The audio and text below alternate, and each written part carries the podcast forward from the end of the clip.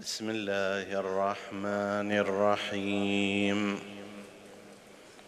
صلى الله عليك يا سيدي ويا مولاي يا رسول الله. صلى الله عليك وعلى ابن عمك أمير المؤمنين. وعلى أهل بيتك الطاهرين. صلى الله عليك يا سيدي يا أبا عبد الله الحسين. ما خاب من تمسك بكم وامنا من لجأ إليكم.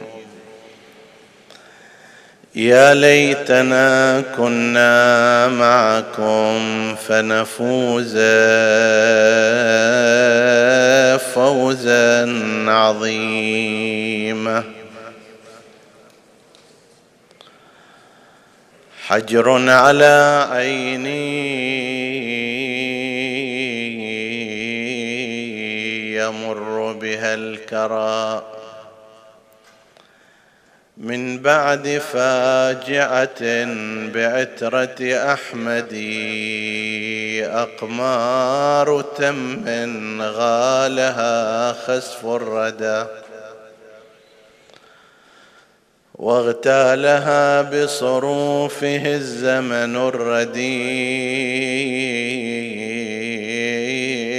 سل كربلاء كم من حشا لمحمد. نهبت بها وكم استجذت من يدي.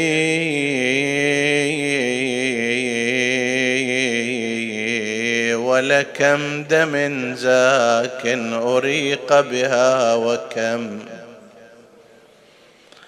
جثمان قدس في الفلات مبدد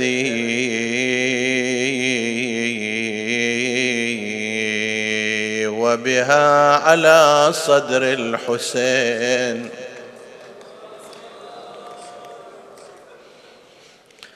وبها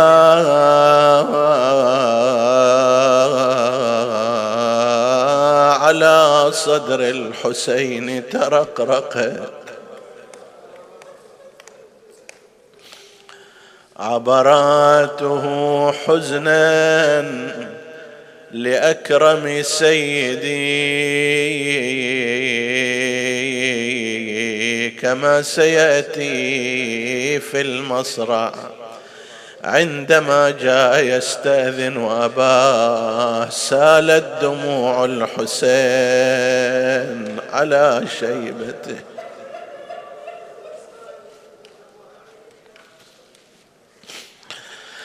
وبها على صدر الحسين ترقرق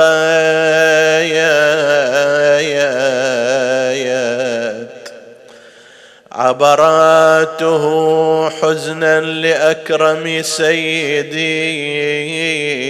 أفديه من ريحانة ريانة. جفت بحر ضمن وحر مهندي ماء الصبا ودم الوريد تجاريا فيه. ولاهب حره لم يبردي ورث الصفات الغر وهي تراث. من كل غطريف وشهم أصيد في بأس حمزة في شجاعة حيدر. بإبا الحسين وفي مهابة أحمد وترى في خلق وطيب خلائق وبليغ نطق كالنبي محمد يلقى الكتائب والفلا غصت بها. في مثلها من بأسه المتوقد ويعود للتوديع وهو مكابد لظم الفؤاد وللحديد المجهد يشكو لخير أب ظما أبا العطش قد قتل. ثقل الحديد قد أجهدني. الرواية تقول فرفع الحسين يديه وقال وغوثة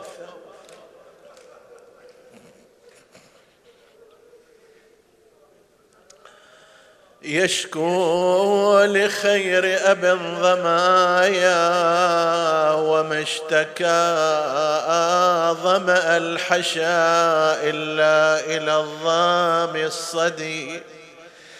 فانصاع يؤثره عليه بريقي وضع لسانه على لسانه فإذا هو كالخشبة. لي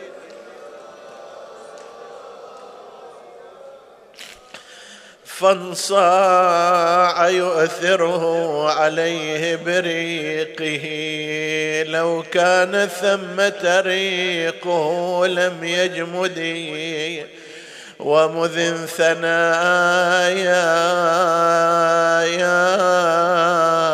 نحو الكريهة باسما. والموت منه بمسمعي وبمشهد. عثر الزمان به فغدر جسمه. نهب القواضب والقنايا. المتقصد ومحرد يا قاتل الله الردى. منه هلال دجين وغرة فرقيد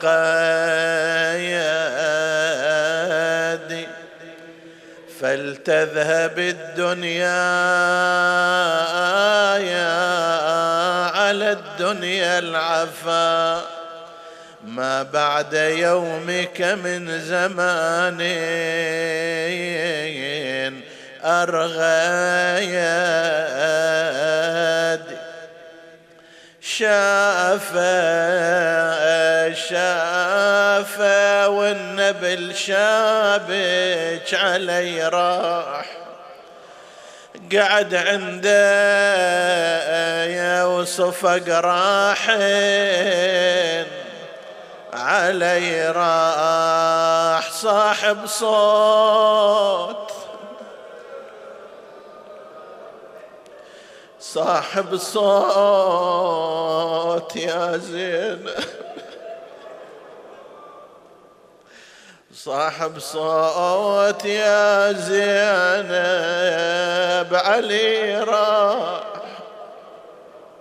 يا خي ظلمت الدنيا يا يا دنيا. يا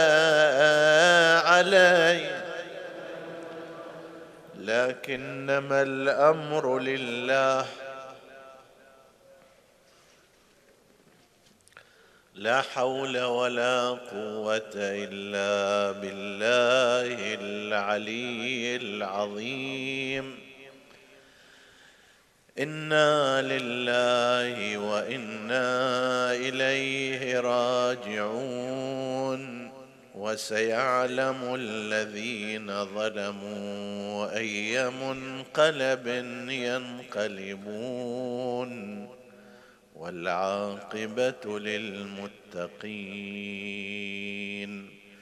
عطروا مجالسكم بذكر محمد وآل محمد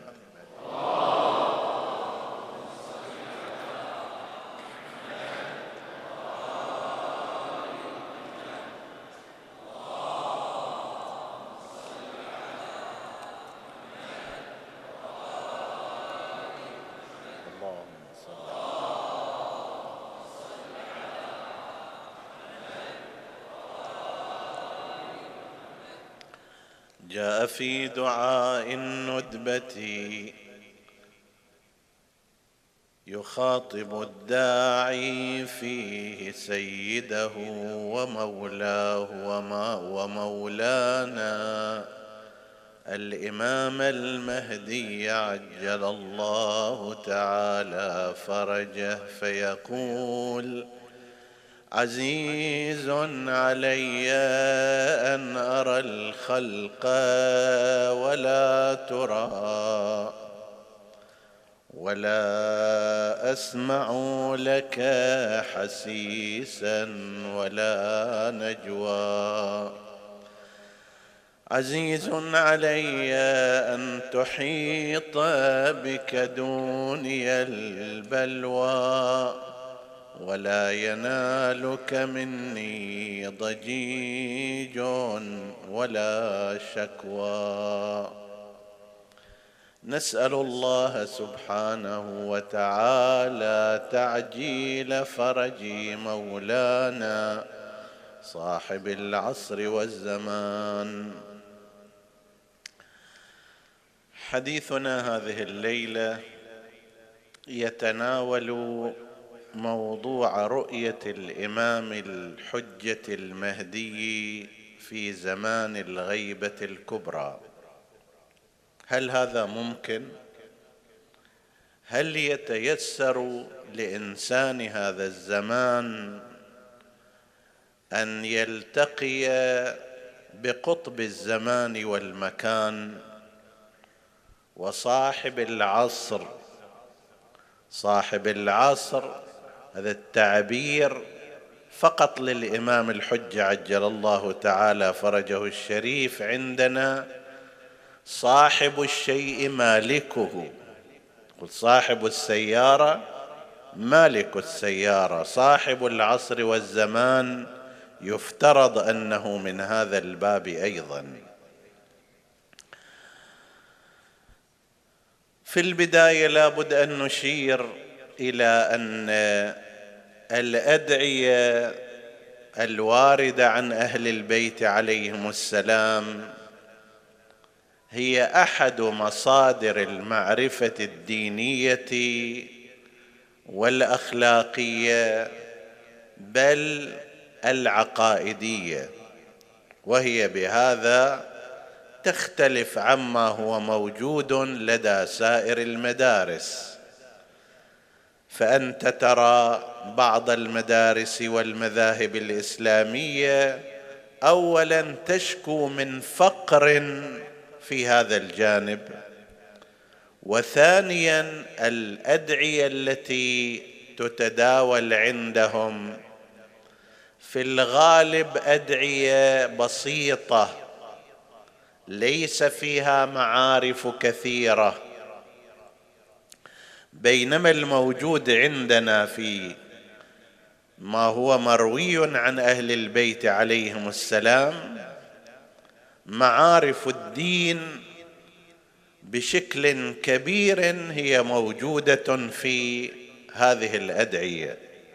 خذ الصحيفة العلوية الصحيفة الحسنية الحسينية صحيفة فاطمة الزهراء صحيفة السجادية الصحيفه الباقرية الصادقية. وفيها من الأدعية شيء كثير جدا. جملة من معارف ديننا يمكن الاستدلال فيها من خلال هذه الأدعية. ولذلك ينبغي إذا أراد الإنسان أن يقرأ دعاء بالإضافة إلى رجاء الثواب والأجر لابد أن يخلي نظره للتأمل في العبارات حتى يكسب معرفة.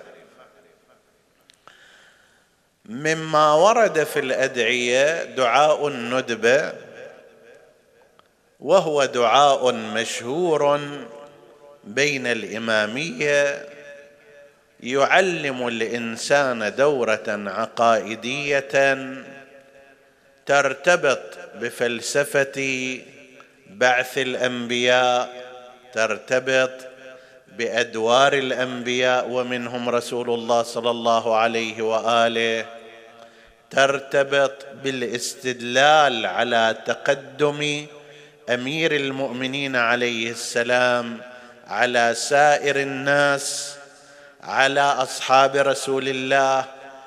إيراد قسم من الأحاديث قريب من أربعين أو خمسين حديث عما جاء عن رسول الله في فضله في هذا الدعاء ثم ينتهي بتركيز مسألة العلاقة مع الإمام المهدي. عجل الله تعالى فرجه.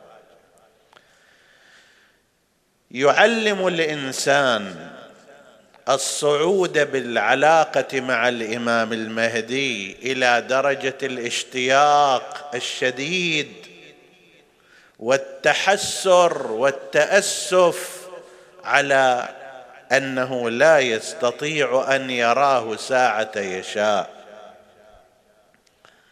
قل عزيز علي أن أرى الخلق ولا ترى. أنا أقدر أشوف كل الناس ساعة أشاء لكن لا أستطيع أن أرى إمامي في الساعة التي أريد. إمامي غائب عني أو أنا غائب عنه؟ إمامي محجوب عن بصري أو أنا محجوب بذنوبي عنه؟ فيبدأ يتحسر الداعي. ومع هذا التحسر يستثير حركة القلب باتجاه إمامه ويصنع من ذلك طريقه للتعلق الشديد بهذا الإمام العظيم. لذلك أنا أنصح نفسي اولا وأنصح إخواني وأخواتي المؤمنين والمؤمنات بالمداومة على هذا الدعاء والكثير منهم بحمد الله يفعلون ذلك. في أيام الجمعة خصوصا في أيام الأعياد مستحب ووارد لأنه فيه هذه الفوائد ويحتاج إلى إلى حديث خاص دعاء الندبه بشكل مفصل. فإذا يتحرك الإنسان يتشوق الإنسان إلى أن يرى إمام زمانه وأن يلتقي به. زين. قد يثار كما أثير سؤال عند بعضهم أنه هل يمكن أن يرى الإمام المهدي في زمان الغيبه الكبرى أو لا يمكن؟ في الغيبة الصغرى واضح كان يرى.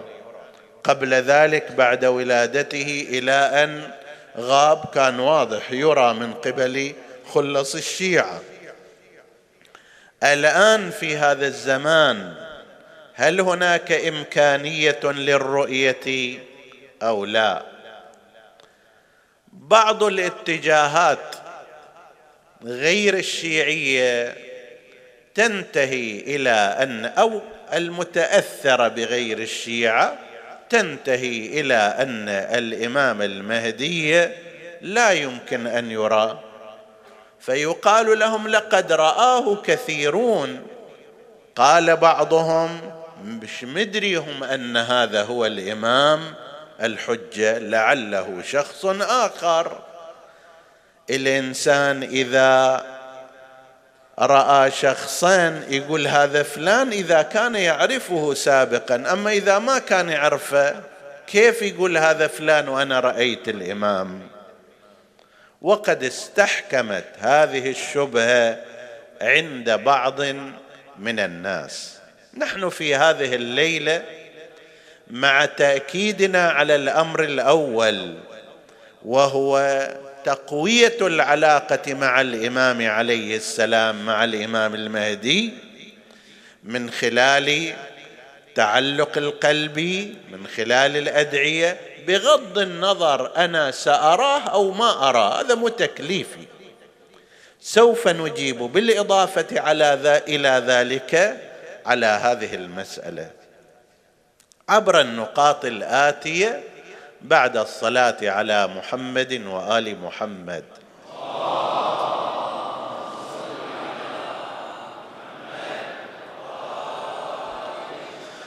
كما ذكرنا اولا بعد قليل قبل قليل بأن الإمام المهدي مولود. هذه عقيدتنا نحن الإمامية الاثني عشرية وهذا هو الفارق بين عقيدة الإمامية وغير الإمامية مع الاتفاق على أن المهدي ينهض في آخر الزمان ويملأها قسطا وعدلا. هذه اتفاق جميع المسلمين. لكن الفرق بين الإمامية وبين غيرهم أن الإمامية يقولون إن الإمام المهدي ولد في زمان أبيه الإمام الحسن العسكري بينما غيرنا يقول لا سيولد في آخر الزمان. طبعا يترتب على مقالتهم هذه أخطاء كثيرة أنه لا يكون الثاني عشر وأنه لا يكون ولد الحسن العسكري وهذا ثابت. على أي حال هو مولود بلا ريب بعد ولادته رآه جمع غفير من شيعة الإمام العسكري. أحصى أحد علمائنا المرحوم الشيخ أبو طالب التجليل التبريزي. عنده كتاب اسمه من هو المهدي. تتبع الروايات التي ورد فيها أن هذا الشخص رأى الإمام المهدي مثلا بعد ولادته. ذاك الشخص رآه في زمان طفولته. ذاك الشخص رآه في زمان الغيبة الصغرى. هي موجود في روايات. تتبع أسماء هؤلاء فبلغ العدد ثلاثمائة شخص رأوا الإمام المهدي. عجل الله فرجه. هي خليها عندك ثابتة أن الإمام المهدي بحسب ما ورد في الروايات من طرق الإمامية رآه أشخاص متعددون بعد ولادته مباشرة وحين طفولته ومع غيبته الصغرى لما تتبع عدد هؤلاء الأشخاص وتحسب أسماءهم يطلع لك نحو ثلاثمائة شخص رأوا الإمام المهدي. ما بين حين ولادته طفولته في تاريخ غيبته الصغرى. هذا واحد. في فترة الغيبة الكبرى التي نحن فيها هل رآه أناس أو لا؟ دون علماؤنا.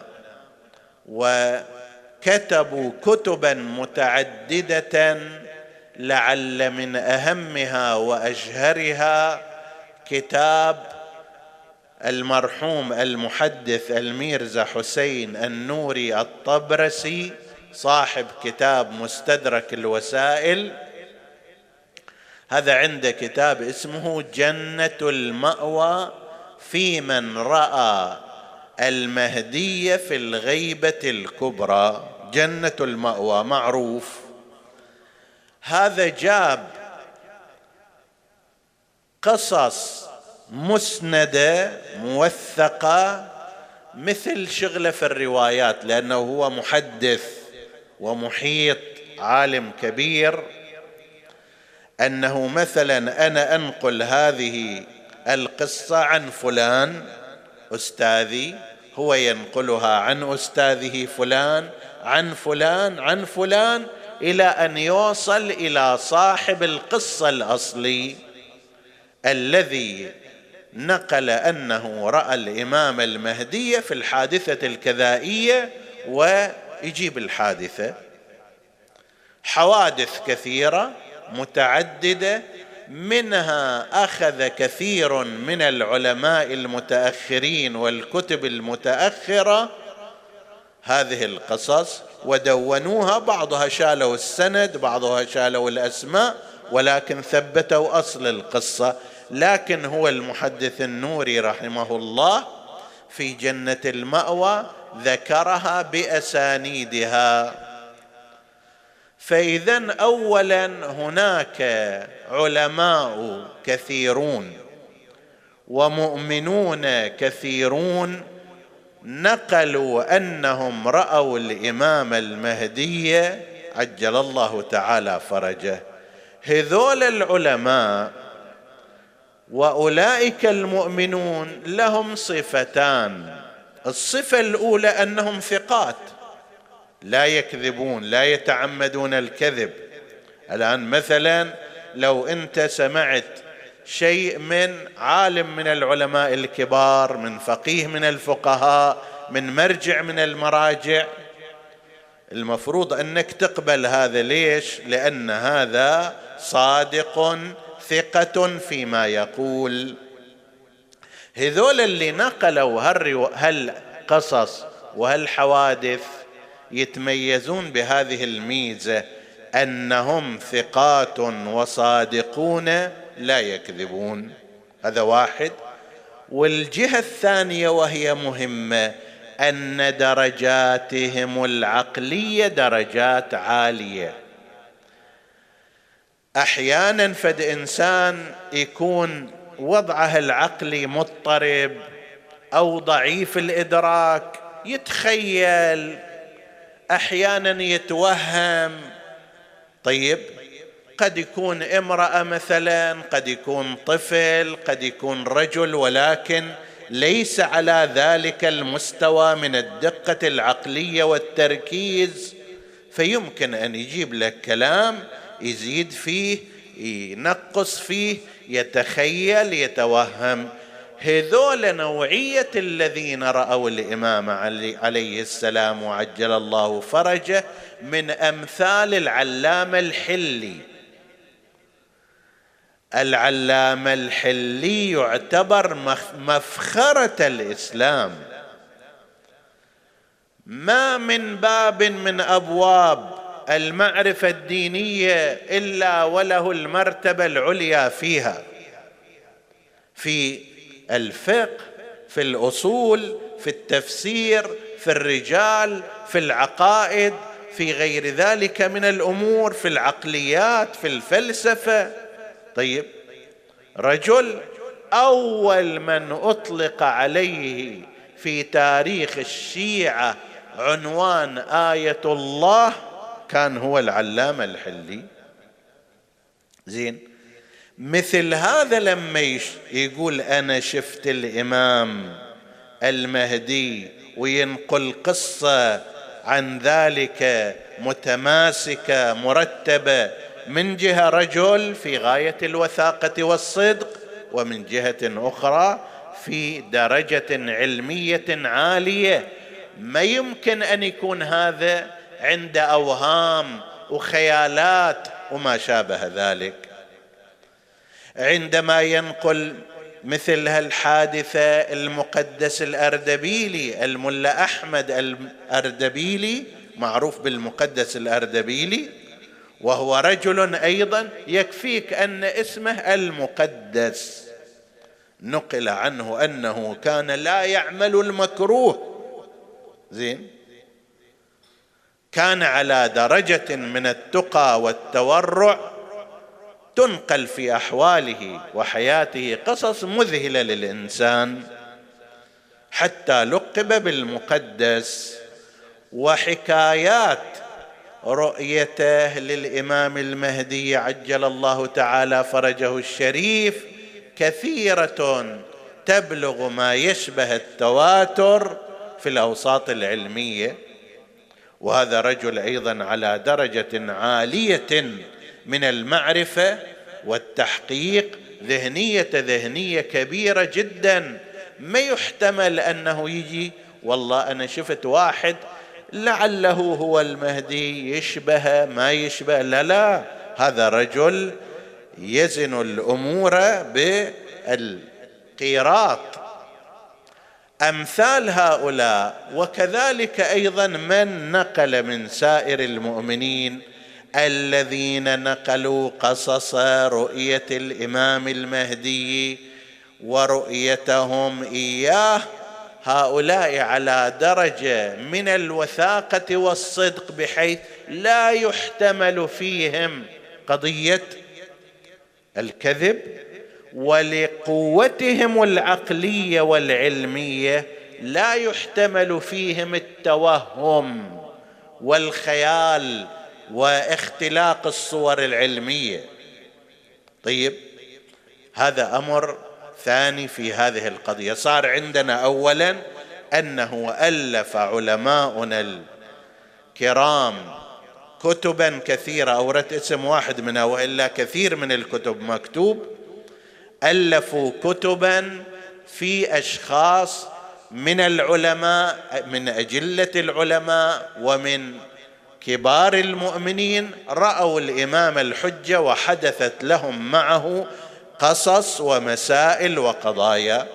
اثنين هؤلاء العلماء وأولئك المؤمنون كانوا على درجة عالية من الوثاقة ومن الضبط العلمي والقدرة العقلية. هذا أمر ثاني. أمر ثالث أنه جرى في هذه القصص والحوادث أمور إعجازية لا يمكن أن تتيسر لأحد إلا بأن يكون مرتبطا بالله عز وجل ارتباطا خاصا. يعني مثلا بعض المؤمنين اللي يتأخرون في عن قافلة الحج في مسافة بعيدة ويتيهون في وسط الصحراء مثلا يوصلهم هذا الرجل الذي يفترض أنه الإمام الحجة في برهة قصيرة جدا لا يمكن بالحسابات العادية ابدا أن يصلوا في هذه المدة. لا بد أن يكون هناك قد تدخل عنصر الغيب في أنه أوصلهم في هذه الفترة. مثلا افترض أنت إذا تروح منا إلى مكة على سبيل المثال يجي واحد بدون وسيلة بدون طائرة يوصلك خلال ربع ساعة. هذا أمر إعجازي. ما يمكن أن يفسر بالتفسير الاعتيادي. مثل أنه يخبرهم عما في نفوسهم ويجيبهم على أسئلة لم يذكروها بعد. واحد يجي يقول لك أنت عندك هذا السؤال وهذا السؤال جوابه كذا وكذا وهذه تكررت كثيرا جدا. لا سيما مع العلماء. ضيق بهم مسألة شرعية قضايا دينية إشكالات شبه غير ذلك. ففي مثل هذه اللحظة يرون هذا الإمام عليه السلام ويخبرهم عن ما في أنفسهم من دون أن يتكلموا ويجيب على ذلك. هذا ما يمكن أن يكون إلا من خلال شخص فيه صفات الإمامة ارتبط بالله عز وجل أطلعه على ذات الصدور عند هذا وذاك وأجاب عليهم. وبين لهم المخرج منها. في قضايا دنيوية أمراض إيصال غائب إرشاد ضائع ما شابه حل مشاكل من نوع اللي أحيانا قد تنتهي إلى استئصال الطائفة. بعض القصص هكذا. كان شيعة أهل البيت في بعض الأماكن إذا ما يوجدون لهم حل من الممكن أن يجري عليهم خطر كبير واستئصال عظيم من بعض الحكام الظلمه فإذا اشتد الخطب ظهر هذا المنقذ روح روحي وأرواح العالمين فداه وأنقذ هؤلاء بأن أخبرهم عن الطريق السليم والصحيح للتخلص من تلك المشكلة.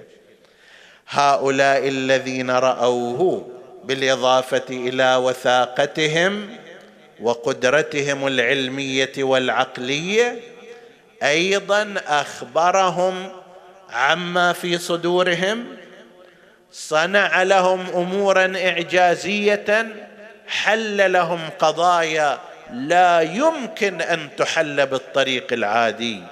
وهذه الأمور لا يستطيعها ولا يطيقها إلا من ارتبط بالله عز وجل ارتباطا خاصا وهم آل محمد.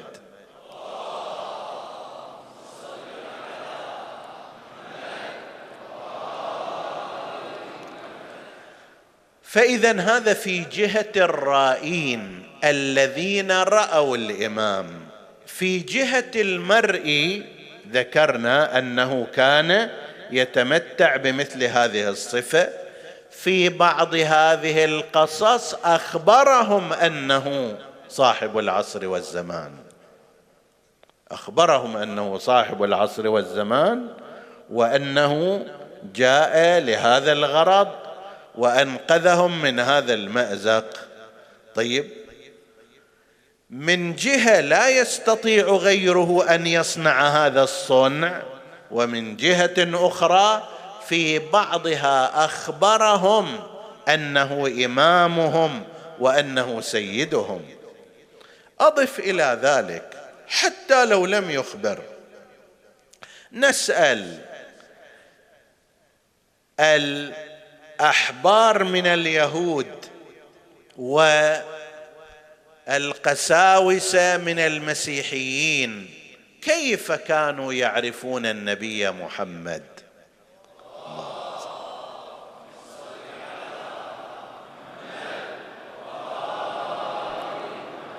كانوا يعرفونه كما يقول القرآن الكريم الذي يجدونه مكتوبا في التوراة والإنجيل. مكتوبه صفاته مبينه أوصافه واسمه. فإذا كانت هذه الأوصاف عندهم معروفة وإجوا شافوا هذا الشخص الصفات الخارجية هي نفس الصفات التي ذكرت في كتبهم. ثم جرى على يده بعض الكرامات آنئذ يلقى في قلبهم الاطمئنان والسكون والتصديق ماكو ذاك الوقت خوب بطاقة شخصية وتعال شوفني بطاقتك الشخصية حتى أفهم أنه أنت النبي ولا الوصي ولا الإمام وإنما الموجود هو ماذا؟ الموجود هو عبارة عن صفات قرأوها في كتبهم اجوا إلى هكذا. من الممكن أن يتشابه الأشخاص. فإذا شافوا الصفات هذه موجودة وجرى على يده ما لا يمكن أن يجري على يد غيره اقتنعوا بأن هذا هو النبي المبعوث وأنه هو الرسول من قبل الله عز وجل. الكلام هناك هو نفس الكلام هنا هؤلاء العلماء هؤلاء الفقهاء هؤلاء المؤمنون لا سيما من تعلق بالإمام. قراء دعاء الندبه عشرات السنين. الذين يعرفون أوصاف الإمام كما جاءت بها الروايات. يجي يشوف هذا الشخص فإذا به يرى فيه الصفات المذكورة في هذه الكتب يجري على يد هذا الشخص ذي الأوصاف ما يجري من أمور إعجازية وكرامات آنئذ يؤمن هذا بأن هذا الشخص هو إمامه لا سيما إذا أخبره كما في بعض هذه القصص يقول له أنا حجة الله على خلقه. أنا إمامك المهدي. فأوصاف منطبقة قضية إعجازية جرت على يده إخبار من هذا الإمام عن نفسه. ماذا يريد أكثر من ذلك؟ ويلقى الإطمئنان والسكون والتصديق في قلب هذا الذي يرى هذا الإمام عليه السلام. هذا أمر رابع. قد يقول إنسان هذا الكلام كله صحيح كما استدلوا به ولكن عندنا مشكلة وهي أن رواية موجودة عن الإمام المهدي وهي كتابه للسفير الرابع آخر السفراء السفير الرابع في الغيبة الصغرى. زين؟ قال له قد حلت الغيبة الكبرى وسيأتي من يدعي المشاهدة فمن ادعى ذلك فهو كذاب مفتر. هؤلاء أصحاب الإشكال شي يقولوا يقول تفضل هو نفس الإمام. هذه الرواية أيضا معتبرة. هو الإمام يقول راح يجي ناس يقولون إحنا شاهدنا الإمام. إذا واحد يقول هالحكي فهو كذاب مفتر فإذا ما حد شافه.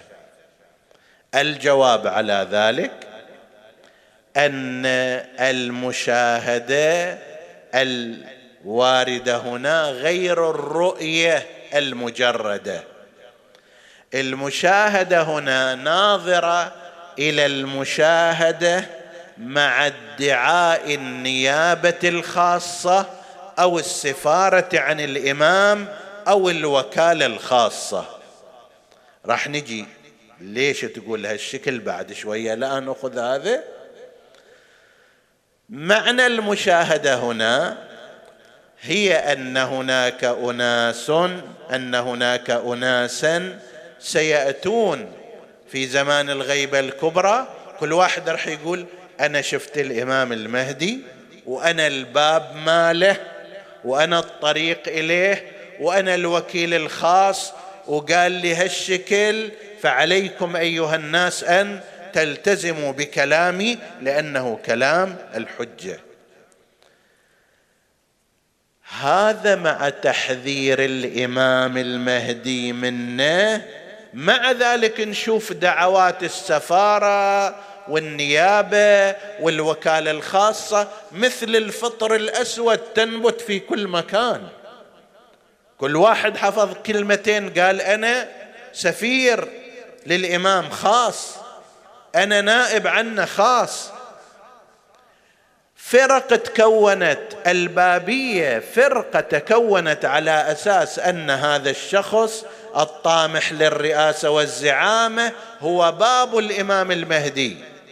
وأضلوا كثيرا من الناس. كان يجي يقول أنه أنا أرى الإمام المهدي وأنا بابه وأنا سفيرة وأنا وكيلة ولازم كل هذول المراجع يتوخرون على جنب يجون يعطوني الأمور كلها بإيدي أنا.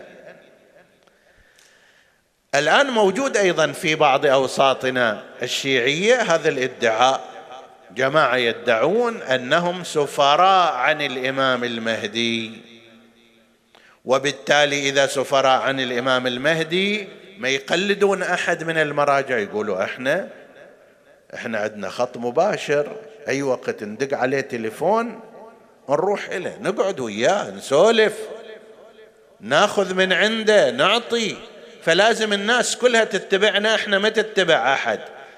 مع تحذير الإمام عليه السلام هذا التحذير الشديد مع ذلك نرى أنه انتشرت هذه الفرق الباطلة. لأن فد شيء أسهل شيء في تحصيل الزعامة والرئاسة في الشيعة هكذا. أن واحد يجي يقول أنا سفير خاص للإمام أنا نائب الإمام الخاص أنا وكيله الخاص وعندي وياه روحة وجية وكل يوم عندنا اجتماع وكل يوم عندنا ما أدري كذا فإذا لازم كل الناس يتبعوني أنا ما يتبعون. لا مرجع ولا غير ذلك. هذا من تلبيساتهم. قلت أكو فرق الآن موجودة في المجتمع الشيعي هكذا فالحذر الحذر. لا يوجد نائب خاص. لا يوجد سفير خاص. لا يوجد وكيل خاص للإمام المهدي. ومراجع التقليد هم نواب عامون. ما حد يدعي يقول لك أنا كل يوم شايف المهدي وهذه الآراء والأقوال مالت المهدي. يقول لك لا أنا فقيه اجتهدت في هذه الأمور. وضمن الخطاب العام من كان من الفقهاء إلى آخر الرواية. طيب الشاهد على أنه الإمام إنما يريد هؤلاء هو أنه وصفهم بالكذب والافتراء. فلو كان المقصود واحد شاف رجل وظنه الإمام المهدي لا يصح أن يوصف بأنه كاذب مفتر الآن مثلا أنت تقول إلي أنا شفت فلان اليوم في السوق أقول لك فلان صار له شهر مسافر وما يجي إلا بعد شهر. عندي معلومات في هذا. كيف شفته؟ أكيد أنت مشتبه. لعل شبه عليك. هل يصح لي أن أقول لك أنت كذاب مفتري؟ ما يصح. الذي يصح أن أقول لك أنت مشتبه مخطئ راجع معلوماتك. لكن ذاك الشخص اللي يستغل قضية الرؤية لأجل مصالحه الشخصية يقول أنا شفت الإمام المهدي حتى يقول أنا سفيرة إذا صرت أنا سفيرة لازم كلكم أيها الشيعة تتبعوني أنا وأنا أصير رئيسكم. هذا كذاب ومفتر. الفرق بين الاشتباه في الرؤية وبين استغلال رؤية قد تكون ما حصلت أصلا أنه الأولى يمكن أن توصف بأنها اشتباه خطأ بينما الثاني ولا يصح أن توصف بأنها افتراء وكذب. الثانية توصف بأنها افتراء وكذب لأن هذا مع علمه بأنه ليس سفيرا للإمام وليس نائبا عن الإمام وليس وكيلا عنه بنحو الخصوص. مع ذلك يقول لا أنا أشوف الإمام وأقعد إياه ويحملني رسائل ويعطيني أوامر ولازم تجون تتبعوني. هذا يدري أنه كاذب. يدري أنه مفتر. يحق أن يوصف بأنه كاذب مفتر. وإلا لنفترض واحد من العلماء على مثل مقدار المقدس الأردبيلي والعلامة الحلي وأمثالهم. لو فرضنا أنهم اشتبهوا لو فرضنا وهو غير صحيح أقصى ما يقال لهم اشتبهتم أنتم. أما تيجي تقول له أنت كذاب مفتري ابدا هذا لا يصح. فهذه الرواية ليست دليلا على أنه لا يمكن رؤية الإمام ولا يمكن التعرف عليه وإنما هي ناظرة إلى قطع الطريق على المرتزقة والمتسلقين والكاذبين في دعواهم الارتباط الخاص بالإمام حتى لا يخربوا الوضع الشيعي ويضللوا الناس من أجل زعامة ورئاسة وأموال؟ يكذبون في هذا الإمام يريد يحذر من هذا الأمر. وإلا ما هي ميزة من عاش في زمان الإمام العسكري؟ أن بإمكانهم أن يروا الإمام عليه السلام ومراجع تقليد عظام وفقهاء كبار في هذه الأزمنة لا يمكن أن يروه ابدا. وش ميزة أولئك عن هؤلاء؟ بعض الذين رأوه في زمان الإمام العسكري وفي زمان الغيبة الصغرى رجال عاديون من الشيعة. زين ذاك إلى هذه النعمة الكبرى أن يحظى بلقاء الإمام والنظر إليه وهو من حيث المستويات في مستوى عادي. بينما أفاضل المراجع والفقهاء والمؤمنين في زمان آخر لا يستطيعون رؤيته. هذا لا معنى له. تخصيص أولئك الناس بالرؤية وبشرفها وبنعمتها وحرمان هذه الجموع في الأزمنة المتأخرة من ذلك لا معنى له ولا مبرر فيه. لذلك الذي نعتقده ويعتقده عامة العلماء بل المؤمنين أن الإمام عليه السلام في زمان الغيبة الكبرى ما دام موجودا فإنه لا مانع من رؤيته إلا الموانع اللي عندنا إحنا. متى أصلحنا أنفسنا؟ متى ما تقربنا متى ما ارتقينا بأنفسنا نقدر نلتقي. وهذا لك في الدنيا لك في الدنيا مثال واضح. الآن سلطان البلاد على سبيل المثال أو رؤساء الجمهورية هل كل واحد يقدر يروح يلتقي به ويجتمع إليه ساعة يشاء؟ يقولوا له لا. اولا أنت في أي مستوى؟ شنو شغلك؟ لماذا تريد أن تقابله شيل هذه الموانع. أنا اذا تعال التقي وياه. هذا مع أنهم أناس عاديون وحياتهم العامة حياة عادية يعني ليست محاطة بسياج الغيبه والخفاء والاختفاء. فكيف بالنسبة إلى الإمام المهدي عجل الله فرجه؟ اللي حياته محاطة بسياج من الخفاء والاختفاء. نسأل الله سبحانه وتعالى أن يمن علينا بلقائه. اللهم أرنا الطلعة الرشيده والغرة الحميده واكحل انظارنا بنظرة منا إليه. إذا ما يرى هذا الدعاء له. أنا أدري ما ينشاف الإمام. فلماذا أدعو؟ انت إنما تدعو لشيء يتوقع حصوله بتوفيق الله. فإذا شيء ما ممكن أصلا مستحيل لا يحصل لا معنى لأن تدعو به لأنه يعتبر دعوة لغو. نعم هذا لازم يدعونا إلى زيادة تقوانا أتحدث عن نفسي. أنتم الحمد لله في هذا المستوى وأعلى إن شاء الله تعالى. زيادة التقوى زيادة التعلق زيادة الارتباط زيادة التشوق. وانئذ قد يمن الله على بعض عباده بلقاء هذا الإمام العظيم. عجل الله تعالى فرجه الشريف.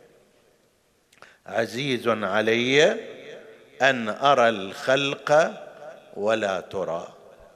زين عزيز علي إذا ما ينشاف أصلا ما يصير بس عزيز عليك خلاص كل الناس لا يرونه فمو أنت وحدك.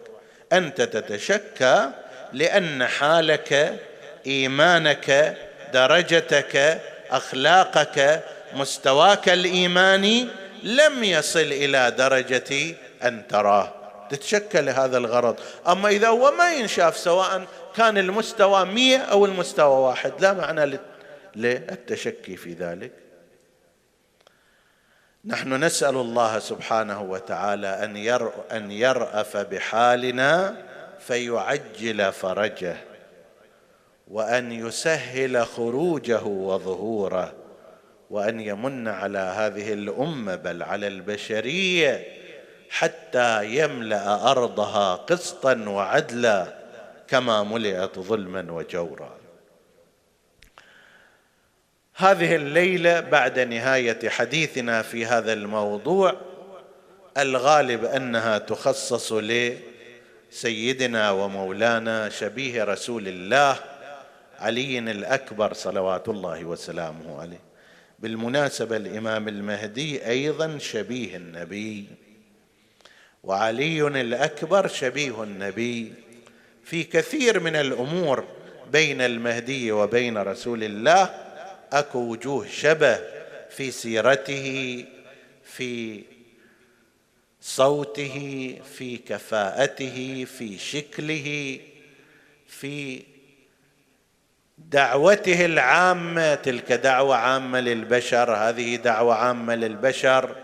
إذا صار فد فرصة إن شاء الله نتحدث عن أوجه التشابه بين النبي المصطفى وبين المهدي المنتظر عجل الله فرجه الشريف في أصل الشباهة بين علي الأكبر من جهة والنبي وبين المهدي والنبي أي نقطة اشتراك بين هذين العظيمين الجليلين.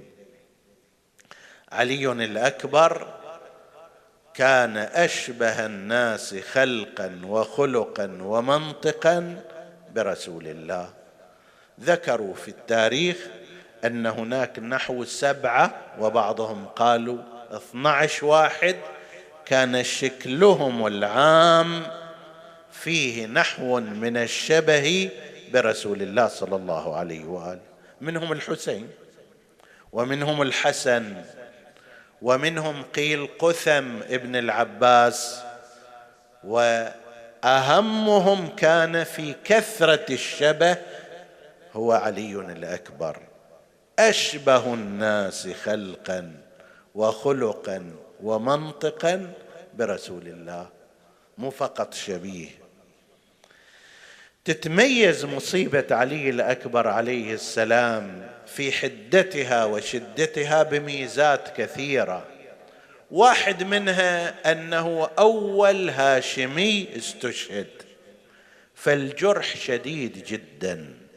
الحسين صحيح فقد أنصاره وأصحابه في البداية لكن أول واحد من بني هاشم برز إلى القتال واستشهد كان عليا الأكبر فالضربة كانت ساخنة جدا على قلب الحسين عليه السلام. هذا واحد. الأمر الثاني موقعه يقول الحسين عليه السلام وكنا إذا اشتقنا إلى رؤية نبيك نظرنا إليه. شكل النبي غاب عن المخيم. إذا كان يريد يتذكر رسول الله كانوا ينظرون إلى علي الأكبر. هذه الحالة راحت بعد فقدت بعدما قتل علي الأكبر عليه السلام. لهذا استقبال الحسين لمصيبة علي الأكبر كان استقبالا استثنائيا شديدا يعني جرح قلب الحسين جرح غائر ما صار مثله. علي الأكبر جاء إلى أبيه وهو ذلك الذي وصفه الشاعر لم تر عين نظرت مثله من محتف يمشي ومن ناعل اعني ابن ليلى ذا السدى والندى اعني ابن بنت الحسب الفاضل لا يؤثر الدنيا على دينه ولا يبيع الحق بالباطل جاء إلى أبيه الحسين عليه السلام. هكذا هم أهل البيت. أهل الحمل الثقيل يقدمون أبنائهم. في بني هاشم كان أكو أبناء عقيل كان أكو أبناء الحسن كان أكو أبناء آخرين. لكن الذي تقدم من هؤلاء هو ابن الحسين علي الأكبر. باكورة أولاد الحسين عليه السلام هو علي الشهيد سلام الله عليه. فجاء إلى الحسين يستأذنه في القتال. تصور بعين قلبك الحسين واقف هذه الجهة مستلئم مستعد مدرع ويأتي إليه ولده البكر علي الأكبر. هذا شبيه رسول الله يأتي إليه. ابا اذن لي في القتال. الرواية تقول الحسين عليه السلام ما أجابه. ما قال له روح ولا قال له ابقى وإنما سكت عنه. علي الأكبر كرر استئذانه بالقتال. ابا اذن لي في القتال. فلما قال له تلك ثانية سالت دموع الحسين على شيبته. واختلطت بلحيته الكريمه علي الأكبر بعد ما طول افتهم من هذا أنه هذا إذن من قبل الحسين عليه السلام. لابنه علي. امتطى صهوة فرسه. انطلق إلى الميدان أيها المؤمنون والحسين عليه السلام حتى يشاهد قتال ولده علي الأكبر. صعد على مرتفع من الأرض هناك وخل عينه على علي الأكبر. كيف يقاتل؟ علي يقاتل الأبطال ذكرهم ببطولة جده أمير المؤمنين عليه السلام وهو يقول أنا علي بن الحسين بن علي. نحن وبيت الله أولى بالنبي تالله لا يحكم فينا ابن الدعي. قاتل القوم قالوا قتل في تلك الحملة نحو ثمانين رجلا وبعضهم قال مئة وعشرين وهذا عدد كبير جدا يعتبر أن واحد يقتل هذا هذا المقدار في حملة واحدة. يقولون ساعة إذ خفق قلب الحسين عليه السلام. صور الحسين واقف على مرتفع من الأرض يشاهد قتال علي. ليلى أم علي الأكبر كما هو الراجح في التاريخ أنها كانت في كربلاء. كانت تنظر ما تقدر خوب تطلع إلى أمام الناس تنظر إلى ولدها. فكانت تنظر إلى وجه الحسين كأن وجه الحسين مرآة لها. إذا شافته مستبشر فرح تعلم أن ولدها عليا في خير وأمان. ساعة خطف وجه الحسين. وتغير لونه قالت ليلى أبا عبد الله؟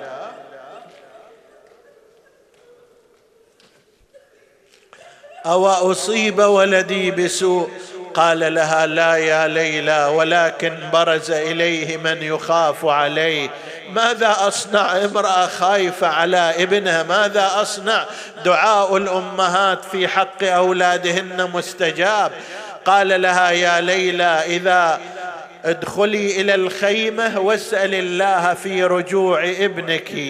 دخلت إلى خيمتها وجهت وجهها إلى السماء رفعت يديها وبدأت تدعو وطبيت الخيمتها الغريب وتوسلت لله بالحسين وش ما بي مصيبة يا راد يوسف من مغيبة اليعقوب ومسجت نحيبة ما دعاؤك أريدا علي سالم.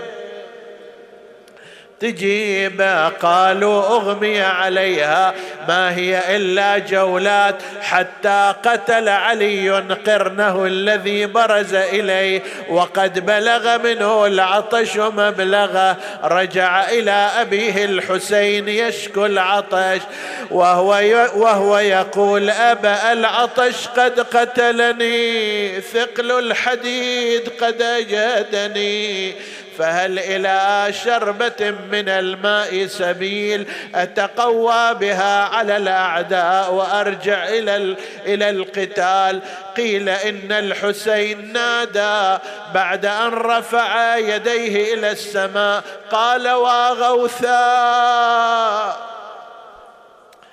يا بني ما أقرب الملتقى بجدك المصطفى. ما هي إلا هنيها حتى تلتقي بجدك فيسقيك من كأسه الأوفى شربة لا تظمأ بعدها أبدا. يقول بعض أرباب الخبر وضع لسانه على لسانه فإذا به كالخشبة اليابسه أراد أن يأخذ الرسالة. علي علي الأكبر إذا الحسين كان عنده قطرة ما كان يبلل شفتيه ولسانه فأخذ الرسالة كاملة. أراد أن يرجع إلى القتال. لما أراد أن يرجع قال له لا يا علي ادخل إلى أمك. ترى داخل الخيمة أيها المؤمنون أيها الشباب أيتها الشابات. الله الله في أمهاتكم. الله في الله في الوالدات هذول بقايا البركة الإلهية. ليكن تسمع منك أمك كلمة جارحة أو تصرف غير حسن؟ وإلا أنت خارج من حب علي الأكبر سلام الله عليه. قال له أدرك أمك دخل إليها كما يقول أرباب الخبر فوجدها مغشيا عليها. وضع رأسها في حجره سالت دموعه على خدها استيقظ استيقظت بعد ذلك وإذا بها ترى وجه علي الأكبر لما رأته صاحت بلسان الحال أليف مرحبا ويا حي. ألف مرحبا ويا حي هالقبا من جيتني سالم يا خيال ودعها وودعته تعلقت به ثم إنه خرج وانطلق إلى الميدان.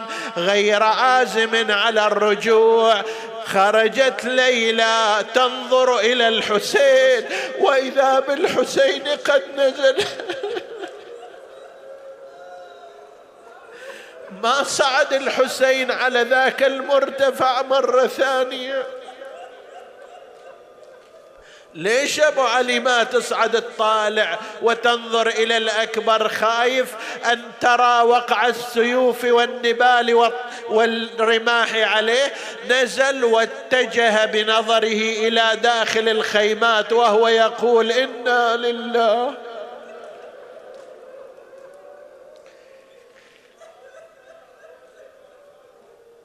إنا لله وإنا إليه راجعون. لا حول ولا قوة إلا بالله العلي العظيم. وعلي الأكبر يقاتل. عظم الله أجرك يا حسين. عظم الله أجوركم يا مؤمنين. بينما هو يقاتل الأعداء وإذا بلعين يأتي من خلفه ويضربه على رأسه. أين المنادي وعليا؟ أين المنادي وابن رسول الله؟ احتضن علي الفرس لكي يرجع به إلى المخيم إلا أنهم قد ضيقوا طريق الفرس فلم يستطع إلا أن يتوغل فيهم فتوغل الفرس في جموع العسكر فانثالوا عليه هذا يقطع بسيفه وريده وهذا بالخناجر.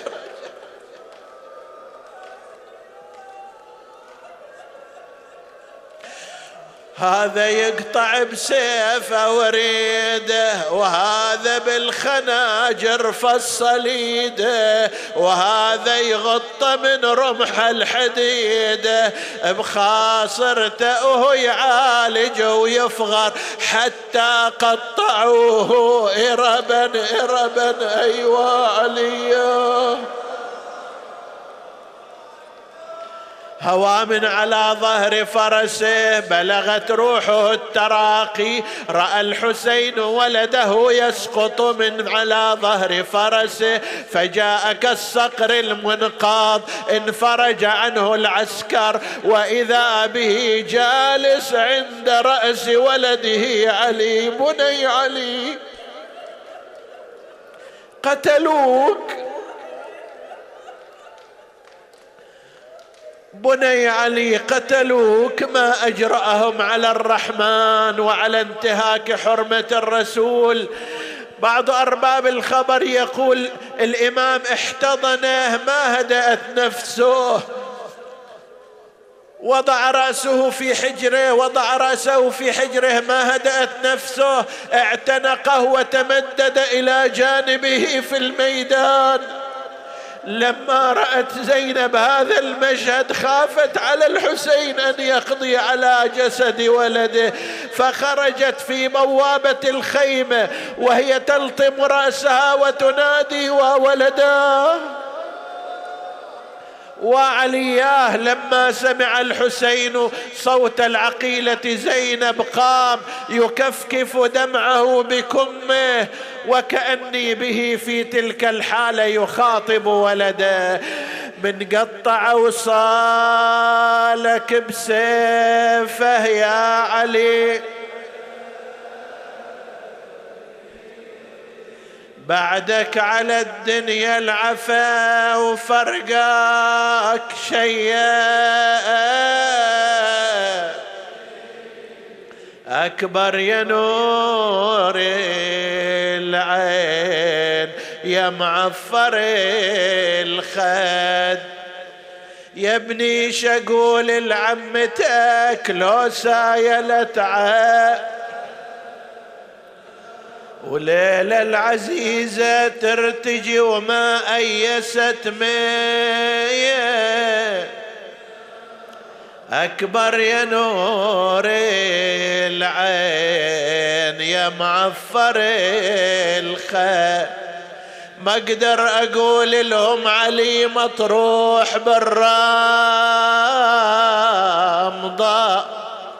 العدوان جسمه مقطعين موزع الأعضاء. أكبر يا نور العين يا معفر الخير. بني هل لك عودة حتى أقول مسافر؟ يا الله.